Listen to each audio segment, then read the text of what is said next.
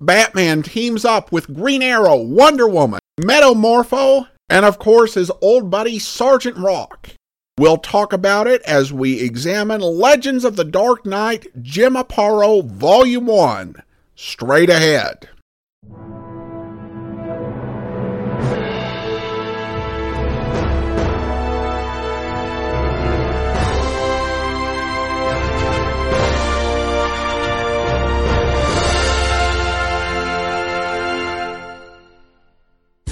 Welcome to the Classy Comics Podcast, where we search for the best comics in the universe. From Boise, Idaho, here is your host, Adam Graham.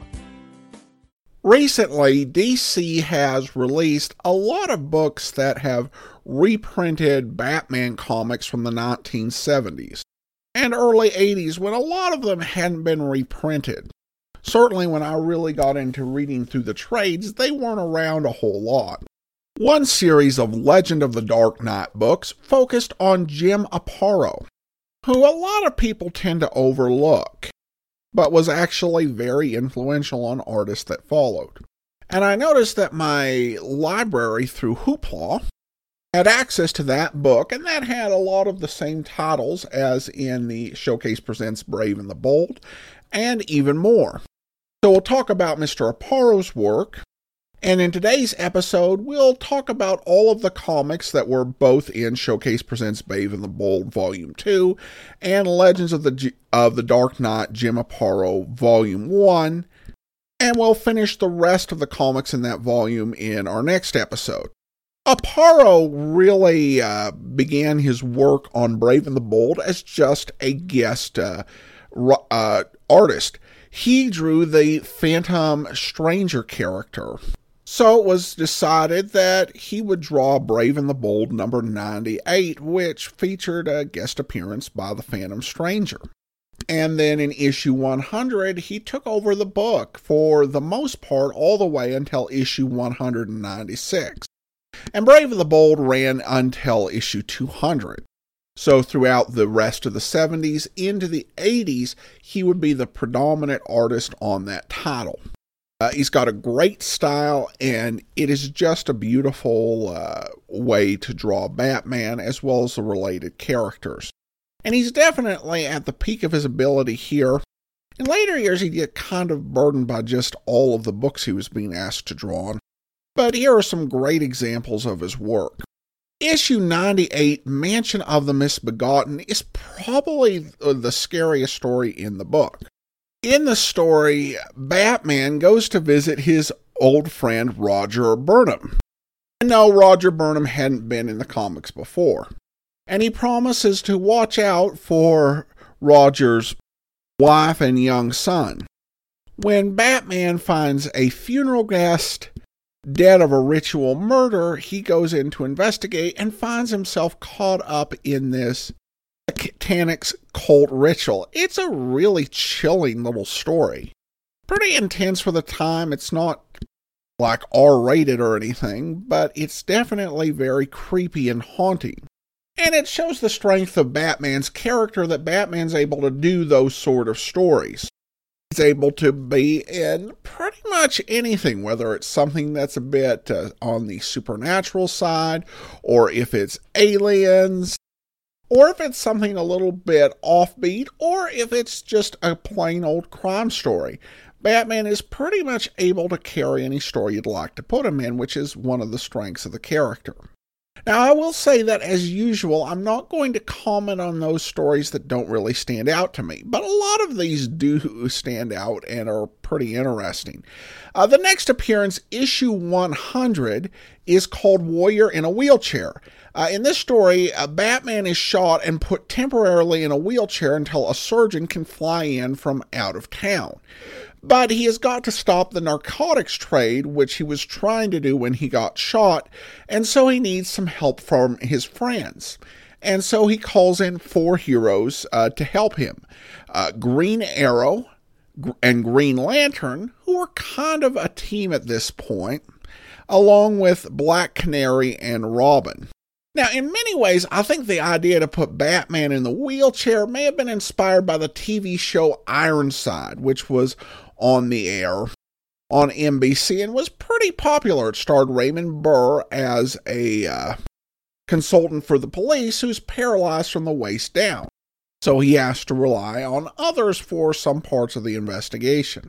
I also think that it being the 100th issue may have played a little bit of a role in it, although, as we talked about in the last episode, this had only been an exclusive Batman team up book since issue 74. Now, there's some good action in this, as in many ways, the story is reminiscent of the old uh, Justice League and Justice Society stories, where the heroes are each sent off on their separate mission that ties into the main thing. So you get to see some good action from Green Arrow as well as from Green Lantern and Robin. However, then it comes to Black Canary. And she is uh, not uh, in position, and Batman can't reach her. And so he calls Robin for help. Robin says, the flippy female's probably got her wrist radio jammed with a bobby pin. I'll take her place. But Batman insists that only she can do this and sends Robin to locate her. And Robin wanders all over the city looking for her until finding that she had went inside to dry her hair. The rain! My hair ruined my hair. I had to dry out. Now, I'm not one to generally go on a big rant about this sort of thing. But come on. I know that it was the 70s, but you don't put a superhero in it and then have her be just that stereotypical. It's just really dumb because a superhero is not going to be like that. It reminds me of a story from Batgirl that featured her just constantly obsessing over her appearance and letting the criminals get away. It's really cringy and now even in 1970s it's really hard to think what they were thinking with that. And the sad thing is that the only reason Black Canary is there is because uh, part of the uh, clue that Batman's looking for is at a women's lib conference where no men are allowed, because that was a thing. In addition, the whole story, uh, while showing a lot of promise, is kind of hurt by an anticlimactic ending. It's not horrible, but it, there are a few things that kind of ruin the good idea that was at the start of it. Cold Heart Hot Gun has a great cover, and one of the downsides of reading the Legends of the Dark Knight version is that they do not reprint the covers since the covers weren't drawn by Jim Aparo until issue 104. So you miss some good ones. And issue 101 has got a great cover. It has Metamorpho, uh, who can ch- uh, change his shape, change it into the shape of a tombstone with arms on it. As a figure stands at the door holding a hook and calling out to Batman. It didn't happen in the story, but it's a great piece of art. Uh, the story also is a bit of a retcon with Metamorpho. Uh, in Metamorpho's own series, which Haney wrote, and I just finished reading a couple months ago, Metamorpho had been sentenced to death, but he'd survived execution and escaped with Element Girl, a somewhat annoying derivative character who was in a love triangle with him and Sapphire that was not all that believable or compelling. Sapphire being his girlfriend, uh, who is uh, kidnapped. And so he is actually not dead, not on the run from the law, but he is in a state of suspension while a cure is applied to his condition, which has changed him into the freaky looking element man that he is.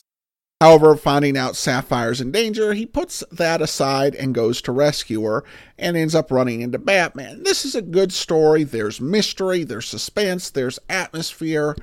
And of course, you have Metamorpho working his powers. It's a good retcon and it works. Commune of Defiance. This is actually a youth story that works. You have these hippie kids, known as the Aquarians, who are upset about the crime and the overall lack of safety in their neighborhood. And instead of, you know, uh, hijacking a nuclear weapon, they form a sort of vigilante group, which Batman warns them against.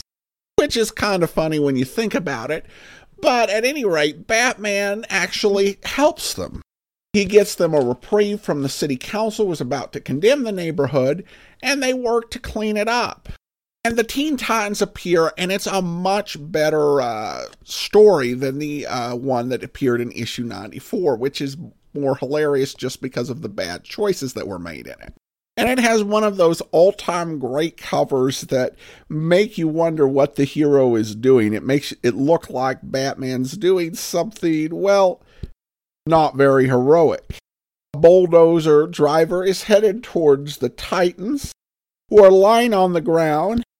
And Batman says, Right on, driver, crush those defiant kids. Now, in the comic itself, Batman is using reverse psychology, which I guess is comforting. Uh, probably my favorite uh, little panel in this is after they have fixed up the uh, their neighborhood. They're throwing a block party, and there's this uh, picture of this uh, black little boy dragging his uh, parent uh, to the block party where everybody's having a good time, and Batman and the Titans are in the background. Issue 105 is interesting because we get to see Mod Wonder Woman. There was a period where Wonder Woman ditched the entire uh, Amazonian thing and took on a Mod identity as a non super powered uh, hero who used uh, martial arts in her efforts. I've actually only read the appearances in Brave and the Bold, but this one's a good one. There's some intrigue and it involves a fictional Central American country. Double Your Money is a great one. In it, an heiress has sold shares in her fortune to some wealthy people where they paid her up front for a share of her fortune and then they get double their money.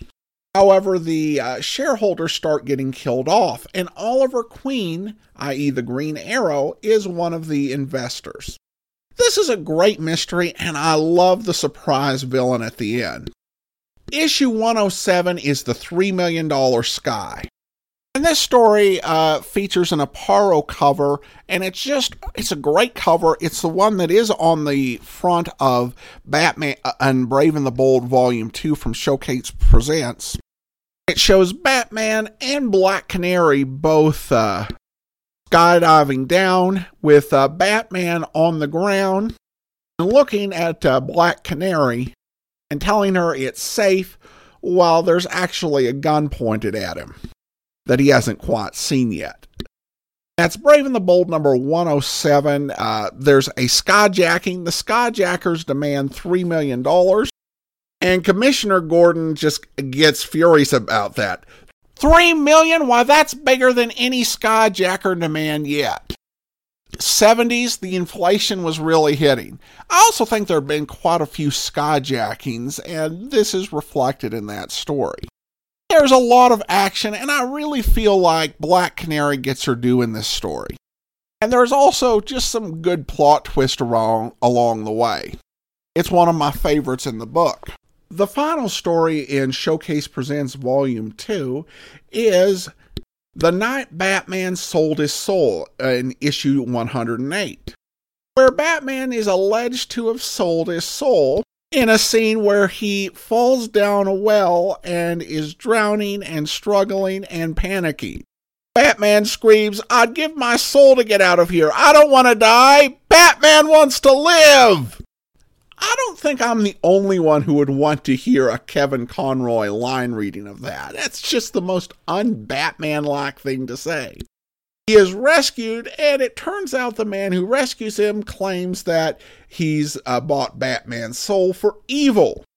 And the story gets even weirder when Batman runs into Sergeant Rock, who informs him that the guy is actually Adolf Hitler still alive. This is just an insane, crazy story, but it's fascinating for just how bizarre it is. All right, well, that's all for now. We will be back with another episode and we'll wrap up our Legends of the Dark Knight look. If you do have a comment, uh, send it to me, classycomicsguy at gmail.com. Check out our website, classycomicsguy.com, and follow us on Twitter at classycomicsguy. From Boise, Idaho, this is your host, Adam Graham, signing off.